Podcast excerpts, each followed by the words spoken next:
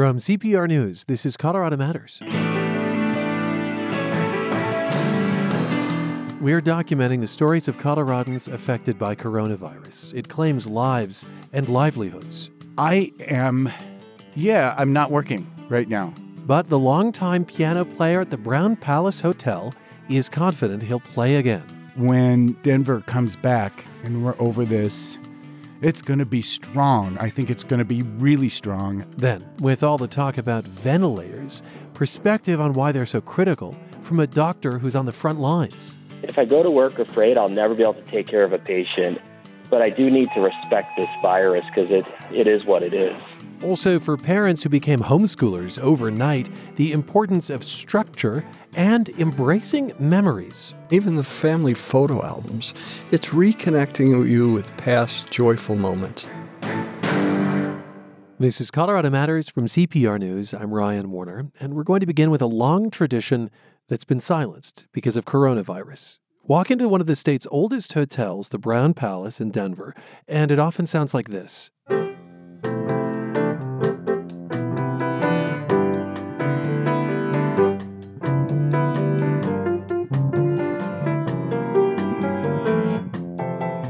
Piano keys, this man. John A. Kite, and I've been at the Brown Palace Hotel for 33 years. I have the best job ever. I get to play in that incredible Brown Palace lobby five days a week. It doesn't get any better than that. And then I get to go into the Ship Tavern and I play in there late night. But John's longtime contract gig is over for at least eight weeks, with bars and dining rooms closed. I think closing the bars and restaurants in Denver, per our mayor, is it's the only way that this virus thing is going to level out. And whether or not the eight weeks that he proposed is pushed up or pushed back, I am yeah, I'm not working right now.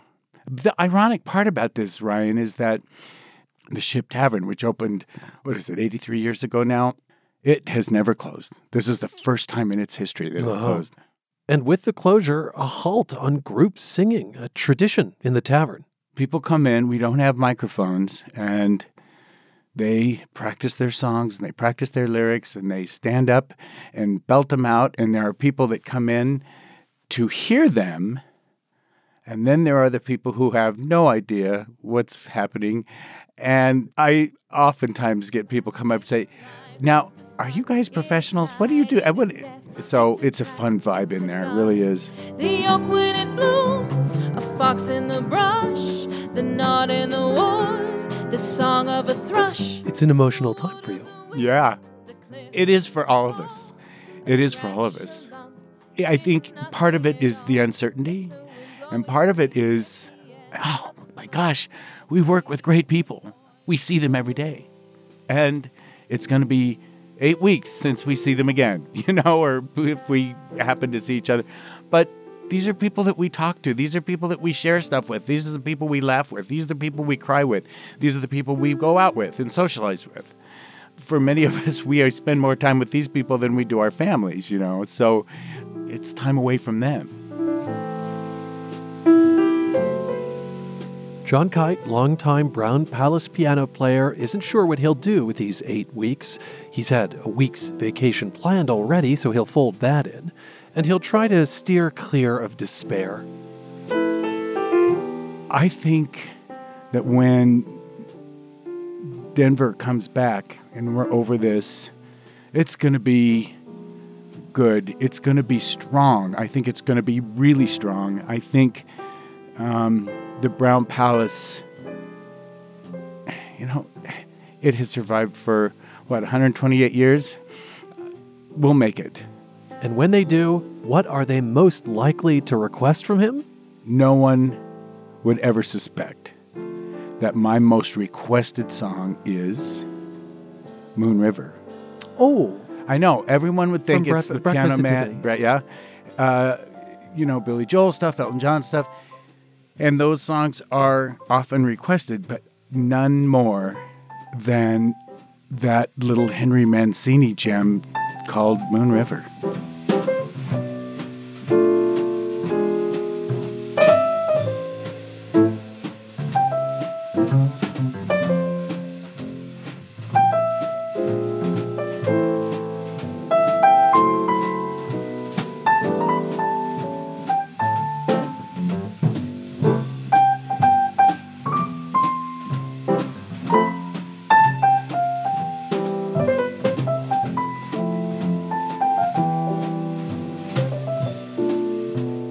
Just one Coloradan story in the face of COVID 19. Share yours.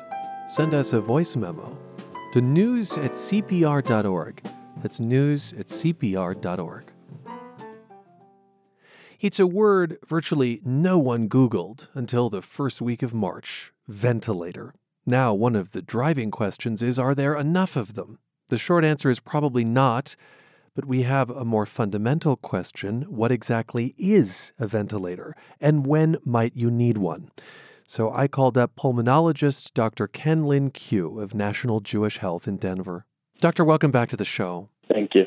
Before we talk about ventilators specifically, I want to know how you're doing and what you're seeing now at the hospital. Right now, we're pretty busy. What we're seeing is a lot of patients who come in who meet criteria for possible COVID 19 disease. With the backlog of testing, a lot of these patients are stuck in isolation waiting for their test results so that we could protect everybody if they are positive. And that's just, you know, filling up the hospital a little bit more than we normally would be. How are you doing? Me, I'm a little tired. You know, we're doing a lot to make sure we have plans in case we see surges that we hopefully won't see, but we don't want to stick our head in the sand, say they're not coming, and then not be prepared for them when they come. So, making sure all of our disaster management plans have been reviewed and re reviewed and re re reviewed. I'm a big fan of the military strategist von Clausewitz, who said, No plan survives first contact with the enemy. Are you afraid of contracting it? Am I afraid? I won't say afraid. I will say concerned. The reason I make that distinction is I think as a healthcare worker, there's a very good chance I will contract it. And we know that 80% of people do fine with it. Given that I'm not as young as I used to be, but I'm not that old, I should do okay if I contract it, but that's not a guarantee. Hmm. If I go to work afraid I'll never be able to take care of a patient, but I do need to respect this virus because it, it is what it is. Are you seeing most of the patients coming in to National Jewish from those higher risk categories, patients with underlying conditions who are older? I'm surprised as we look at the numbers, not just coming into National Jewish, but from what we see coming around the United States, is we see a little bit more of a mix of patients coming in so I think some of our social distancing is a little better heeded by our older population and our sicker population because they already have to do that for things like influenza. And so I think we're seeing a little bit more of a mix, but I don't have the numbers statistically from what's coming into National Jewish, what's coming into National Jewish St. Joseph's Hospital specifically to say that X percent is each age group. Well, I think it's really important the message that you're sending essentially to young people who may feel invincible that hospitals and uh, a new federal report are starting to show that that invincibility is is not true. Okay, to this idea of ventilators, we've heard so much about them. I understand there are actually different types of ventilators, but in general, how do they work? Yes, yeah, so ventilators are and specifically positive pressure ventilators, are machines that push air into the body. And when we breathe, taking a breath in is the active part. So the machine does that part. And then we breathe out, it's passive. So the diaphragm relaxes, our breathing muscle, and the lungs naturally recoil like springs and they breathe out. So the ventilator does the diaphragm's work and it pushes the air in a lot of people might have read about iron lungs in old textbooks in school. Yeah. And those were negative pressure ventilators, and they actually pulled on the outside of the chest to expand the chest to have air then rush in. With a modern ventilator, it pushes the air in. Are they only for patients with the most advanced disease? At what point do you bring in a ventilator? Yeah, so they are for the people with the most advanced disease. Um, a little caveat to that is a lot of people are familiar with ventilators and don't know it because a lot of people have sleep apnea, and the CPAP machines that people use for sleep apnea are technically ventilators. Oh. It doesn't have all the technology we use in critical care. The ones we use in critical care are for these sickest patients. It allows us to control how fast the patient breathes, how big of a breath they get, how um, long they get that breath going in versus going out, how much oxygen is in there, and the pressure that remains after you breathe out in the lung. Are they a healing device or are they a device that stabilizes the patient so that other interventions can heal them? They are a supportive device, Ryan. That's a very good question. So, for example, with COVID 19, it would be some of these experimental drugs that we might enroll somebody in a trial with. It might be that they have COVID 19 and then get a bacterial pneumonia on top of it. It would allow us time to give antibiotics to treat the bacterial pneumonia. So it is a support device, not a healing device. Does a ventilator require that there be a tube down my throat? The types of ventilators we're talking about do, yes. Do. Okay. Is that really uncomfortable? Have you ever had it done to yourself? I have only had it done to myself once, and it was during my Achilles surgery, so I don't remember it because I was under general anesthesia. But it can be very uncomfortable for patients. Our gag reflex, and I think everybody can has gagged at least once in their life and knows how uncomfortable it is. So we give people medicines to try to keep them a little more comfortable because of that when they're on a ventilator. But we don't want to give them too much because that can actually affect their ability to participate in therapy and stay strong while they're critically ill. Do you feel that National Jewish has enough of them? If we do our good job with social distancing and we can truly flatten the curve, we believe that we will have enough of them. And this is why you know, when we see a lot of young people congregating at the dog park and hanging out, and this is simply a mathematical equation. And it's how many patients get severe disease and need an ICU versus how many ICU beds are available. Beyond the ventilator itself, I, I have to imagine there are people who do the work to set them up and to operate them. Is there a specialist that has to be involved in that? And is, is that a concern too, the operators of these? Yeah, so usually a critical care doctor, emergency physician, or an anesthesiologist will put the breathing tube in. In our ICUs and emergency departments, once we have them on, we have a professional, and it's their own field, we call a respiratory therapist, who is trained in lung physiology, the medical management of these patients, and they're the ones that are adjusting the ventilator, giving them medications through the ventilator circuit. The same way we take inhalers at home, we can give inhaled medications through a uh, wow. uh, mechanical ventilator. And yet again, someone there could be a shortage of. Absolutely. Doctor, I'll let you get back. One quick question. On Thursday, the president talked about existing drugs that might be helpful, and he named remdesivir and chloroquine. Chloroquine uh, being quite an old medication, I guess, linked to malaria. Do you know those drugs? Have you used them already? Do you have hope in them? So I do have some hope in some of these drugs, Ryan.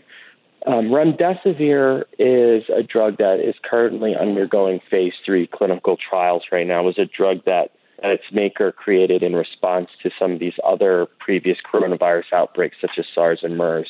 That one looks very um, hopeful in the data that is emerging out of um, Asia. Chloroquine and its more potent cousin, hydrochloroquine, are, have also shown some promise, but not inside of a clinical trial. And so I think getting good data and not anecdotal data for some of these drugs is important. There's also some trials going on around some other drugs that modulate the immune response that might help with this as well that are also in clinical trials and in one off conversations seem to be very beneficial. But again, until we have enough trial data, we're not we can't say that these drugs will absolutely work. Um, we thought that Kaletra, which is a HIV medication, would do a, just as good a job. And yesterday it was published and it showed no benefit in a trial that was done in China.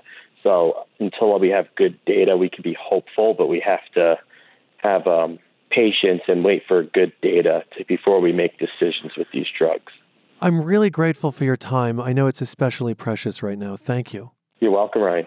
Dr. Ken Lyn-Kew is a pulmonologist at National Jewish Health in Denver. Coronavirus reveals how strong people's desire is to help. How to help was the major thrust of a press conference earlier this week from Colorado's governor. In addition to the need for funding and volunteers, we have a need for blood donations. There were a number of blood drives that were canceled because of the social distancing, but there are still safe protocols for giving blood. People can go in and have a time and do that. And blood banks have reported a sharp drop in donations at a time when we are likely to need more blood. The thing is, Governor Jared Polis can't give blood himself. As a gay man, he falls into a category known as men who have sex with men. The FDA says people in this category can only donate if it's been a year since they've had sex with another man.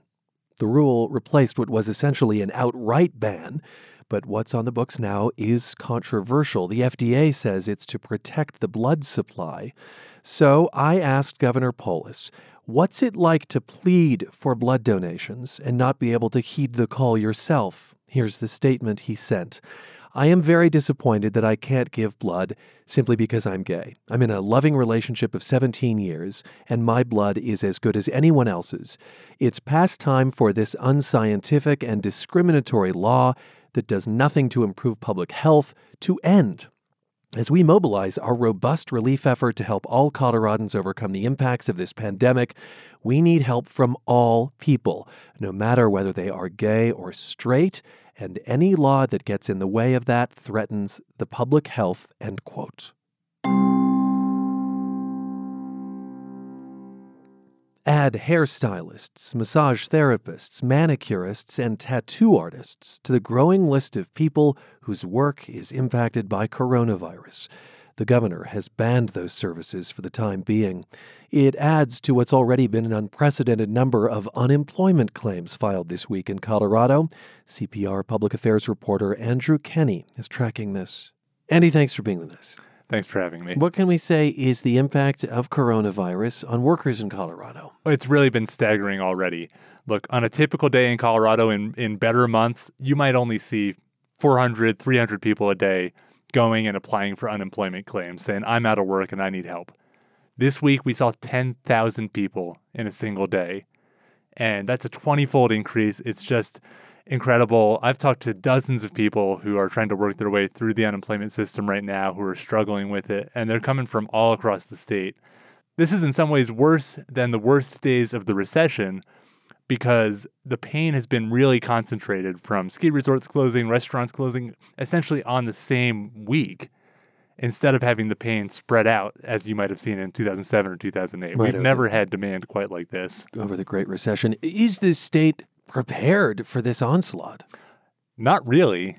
I mean, nobody saw this coming at this scale, at least, you know, a couple weeks ago. And already the state's unemployment website, which is the only way to really apply for unemployment benefits, is crashed. People are telling me that they're trying for hours, for days to get their claims through.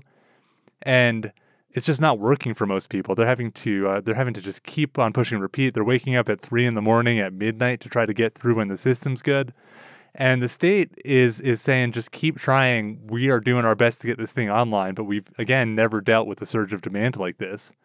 I imagine a lot of the claims are filed by restaurant employees. Who else is in this group? Well, we've heard from people who work for entertainment and music venues that have been shut down, you know, like music halls.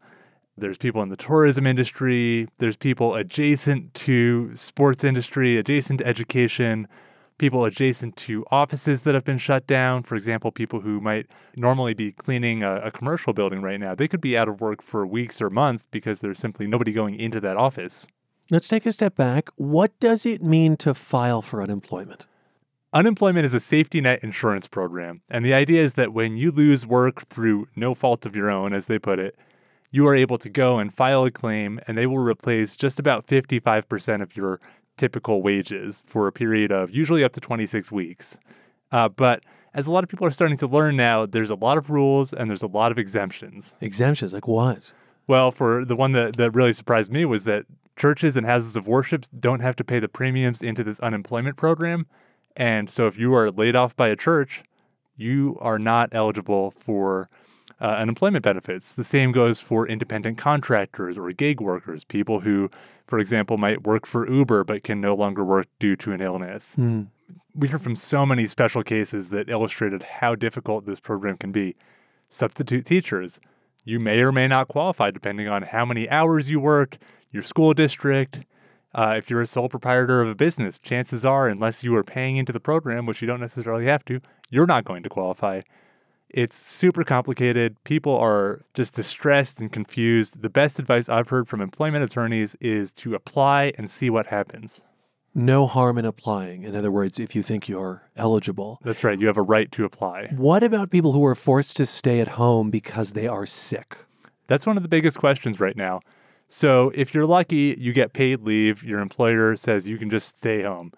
But if you are home on unpaid leave, despite the fact that you are stuck at home through no fault of your own, not getting paid because you have this vulnerability to coronavirus, you're out of luck. Unemployment is not going to help you. They're rushing to try to change that. federal regulators, lawmakers, state regulators, they're looking for a way to extend uh, unemployment coverage potentially to pick up some of those different cases, but we will see when that happens. Andy, what does it look like if I qualify and I get through? What what is the uh, result of that? Well, get ready to wait. Just like everybody else right now, you're going to be sitting there. It could be four to six weeks typically for a benefit to kick in from application to uh, receiving that debit card or receiving the, the direct bank deposit. So that's longer than the month my rent might be due. That's right. And you have to imagine now with thousands and thousands of applications coming in per day, typically the unemployment office has to go and manually check with your employer, verify the information, make sure that your wages are what you said they were. And that could take, it seems like a very long time with this extreme volume. They are saying they're working on ways to handle things much quicker and perhaps that they could find ways to speed it up and put a little more emphasis on getting benefits out rather than preventing fraud. Thanks so much for being with us. Thank you. CPR's Andy Kenney, and Colorado Matters continues in the next half hour with why an adventure mindset might help you get through these uncertain times. I'm Ryan Warner. You're with CPR News.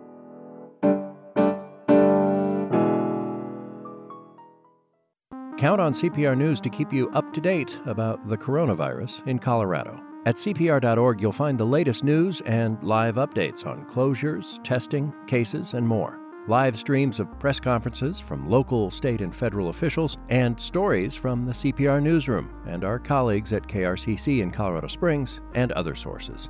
Find what you need to know today about the coronavirus in Colorado, continuously updated at CPR.org. If you've suddenly become a stay at home parent because of coronavirus, there's even less of a break from eye rolling teenagers now or rowdy little ones. Take Alyssa Soden of Denver. She's doing the best she can to homeschool her seven and nine year olds, but it's a challenge. So, this is the third time I've attempted to record this because there have been screaming kids in the background the last two or three times. My husband is still going into work every day and works very long days. So the three of us at home are still settling into what we now know is our new normal. The days feel long and hard and very confining. We have attempted to put together somewhat of a daily schedule, but to be totally honest, it has been almost impossible to stick to it.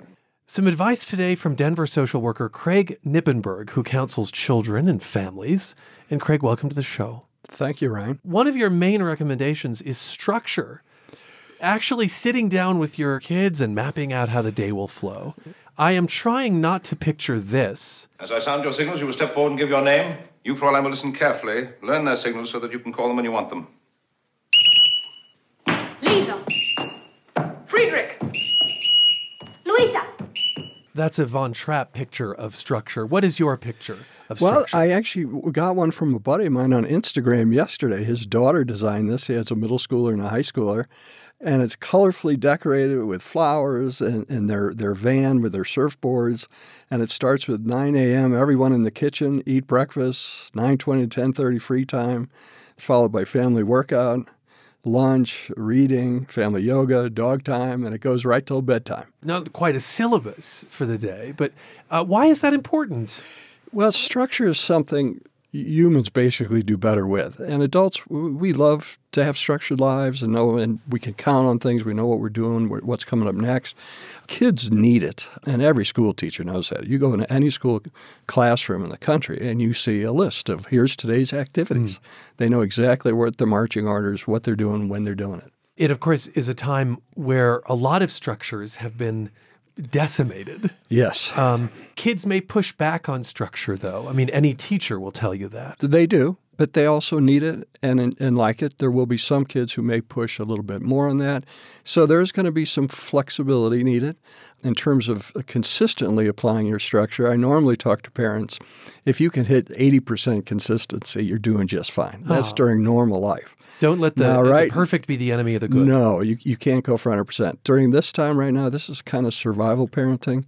And I'm thinking, you know, if you do it 65% of the time, that's great. If you have preschoolers, you're just looking for 51%. Hmm. You, you can't do it. Be kind to yourself. You, and forgiving, everybody in the family has to be forgiving. Of course, parents themselves may be struggling with new structures if they're working from home. Yes. Or if they are in the unenviable position of not working right now, having lost a job. Yes. And creating, in a way, structure for themselves too. How important is it for there to be pressure relief valves built into the structure? That's an important part of the, the structure I'm recommending is for kids to have some of their own entertain yourself time so that mom or dad can have a break to do some self reflection, get online to look for things, to connect with other people. Maybe it's a job search, working out. Parents need to have a break from the children. Does that mean that if I'm a parent who is pretty strict about screen time, I might want to loosen that for this you, moment? You're probably going to have to, maybe even just for your own need to have some sanity. I kind of like uh, weekday rules for screen time and then weekend rules. I would probably switch to your weekend rules, allowing more. The key is to not let them play too long because dopamine levels go up higher and higher the longer they play or watching screens. And then they get really moody when they're off. Uh, so you're going to pay for it after they're done. So I recommend sort of 45 minute blocks. You might have two or three times a day after they've done their reading or some school assignments or done their chores. They could have that 45 minute block of time. That's fascinating. So recess increases dopamine levels. A, a play activity increases dopamine levels into about four times into what we call sort of the sweet spot or just slight hyperfocus where kids are just joyful, sort of like the sound of music twirling around outside and they're just zoned in. Uh, with electronics, they really kick your dopamine levels up much higher. And if you go past 30 minutes or so, uh, it puts them, your brain into a, more of an extreme hyperfocus state. It strikes me that this doesn't just have to be about lessons, but about chores too. Right. My friend's poster had that at the end of the day, clean the house from 9 to 9.30. He's a single dad, so you can see why that's last. But it does help kids to feel like they're doing something, helping a neighbor, you know, even drawing pictures. Uh, my daughter is doing our shopping, so she rides her bike up to King Soopers. She's our designated person for us and also for our elderly neighbor next door. She's going to be doing that. And so kids getting involved, expressing their empathy through action is really critical for emotional health. She's your toilet paper hunter. Is that what I yes, heard? and paper towels. We got plenty of TP. It's the paper towels. Okay, so the importance of outdoors Yes. right now. Mm-hmm. We are balancing that with social distancing, of course. Right. I can imagine as a parent wanting to get my kid outside, but also being fearful that if I did that and they were unsupervised, Right. you know, could they have an interaction that exposed them? Yeah, and that's going to depend on the ages of the children.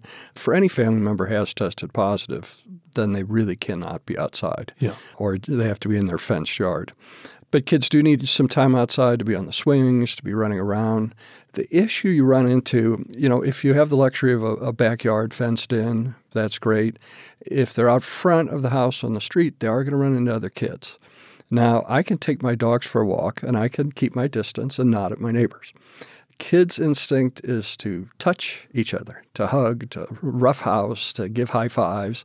That will be a very difficult impulse to restrain. For you. So you have to be aware that even if you're out with them, they're at the park, they see other kids, there's probably going to be uh, closer than the six foot uh, gap.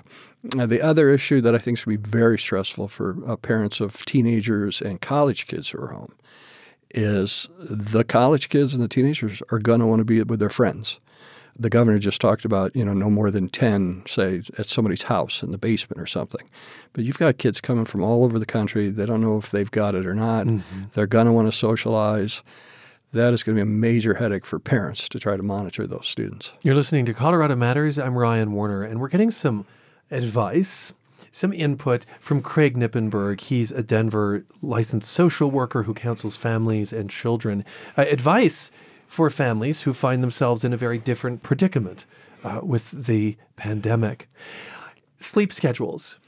I think back to when I was a teen, Craig, and I envy my younger self who could sleep Right. until 10 and 11 Right. you know when i am naturally waking up at 7 i know that is not a young person's impulse to wake up early should we be thinking about consistent sleep schedule You should, and it will it will vary depending on age. So you know, the first couple nights of this whole thing, people were probably staying up later, letting the kids sleep in. But I would get them back to their regular schedule. For elementary students, middle school students can let them stay up a little bit longer.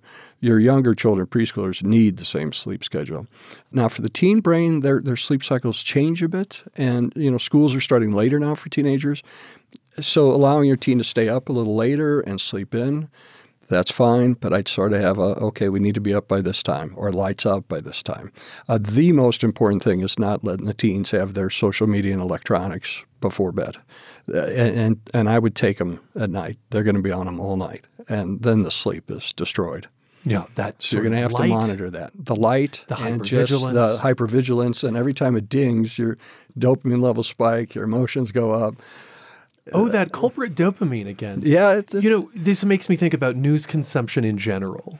Yeah. uh, and i know that this would vary based on a child's age but what do you recommend for exposure to the news which is pretty bleak right now? It is pretty bleak, and I would, uh, for parents, for their own mental health, don't check it all the time. I try to restrict myself. I, I like to look at the news on the phone, and I'll, I'll check that first thing in the morning, and then maybe in the afternoon. But if you have it on all the time, and especially where your kids can hear it, I would not recommend that. I would, I would really limit doses of it. Interesting. Be mindful of how your own consumption affects your children. Yes. I have made it my commitment not to look at coronavirus headlines immediately before I go to sleep. Uh-huh. It just, that's my new rule. I'm sharing it where I can. That's great. I appreciated this suggestion. Uh, This was in an article that we posted at cpr.org. Uh, you think watching old family videos can be good for mental health? How It- so? it's wonderful and for all ages, and even the family photo albums. It's reconnecting you with past joyful moments. And even college kids loved it. My son, when he was at college, he'd come home and he'd, he'd get some videos and he'd, he'd copy them for me and look through photos and organize them. And it just connects you with happier times. Yeah, it's so funny you say that. I was just yesterday looking at a photo of my father and I on vacation, oh. at once feeling how far away that is now, Yeah. and also the, the joy that there was that time. What emotions are you hearing kids process right now? Yeah, at, at first it was a lot of anxiety. So I consulted St. Anne's Episcopal School, and we actually evacuated a week and a half ago or so. There was a great deal of anxiety with that, and There was a positive case there. There was, yes. Um, and the school was closed for three and a half days, cleaned thoroughly. As I talked to the kids who were feeling anxious, I said, you know, we're trying to wash our hands and we're just going to give the school a good hand washing. it's going to be fine. And when the kids came back, we had at school for a day and a half last week. They were pretty well, they were ready to get back to business. I think as time goes on, what we're seeing now more that I'm hearing from clients at my office uh, we're doing teletherapy. Mm. Um, there's a lot of sadness and loss about things they're missing out on, and graduations, prom. One little eight-year-old missing his first spring break ever to go see the Rockies, and was just crushed. And another little boy, six-year-old, was just so devastated that his grandma couldn't come over. Mm. So there's a lot of sense of grief and loss. And as this continues, you're going to see higher rates of just irritability that you can only handle so much togetherness before you get on each other's nerves. And if there is a stay in place order, that's obviously going to increase some of that. You say that we should have an adventure mindset at this time. I love that idea.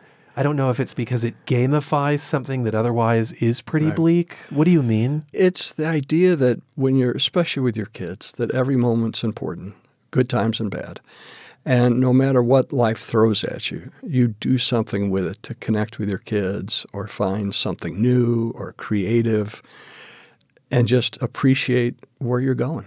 And we don't know where this is taking us, but who knows what parent and their kids are going to discover something new tomorrow or the next day or the next week. That's an adventure mindset. Craig, this has been lovely. Thank you so much. Thank you very much.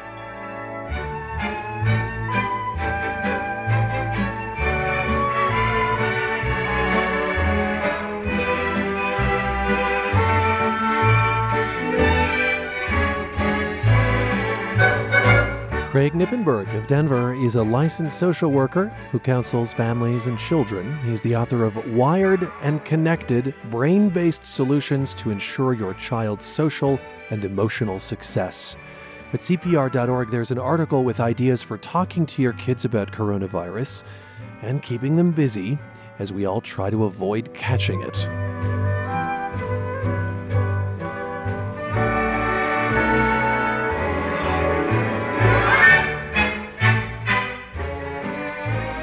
And that's Colorado Matters for today. Our executive producer is Carl Bielek, and our producers are Andrea Dukakis, Michelle P. Fulcher, Avery Lill, and Alexandra McMahon. I'm Ryan Warner. This is CPR News.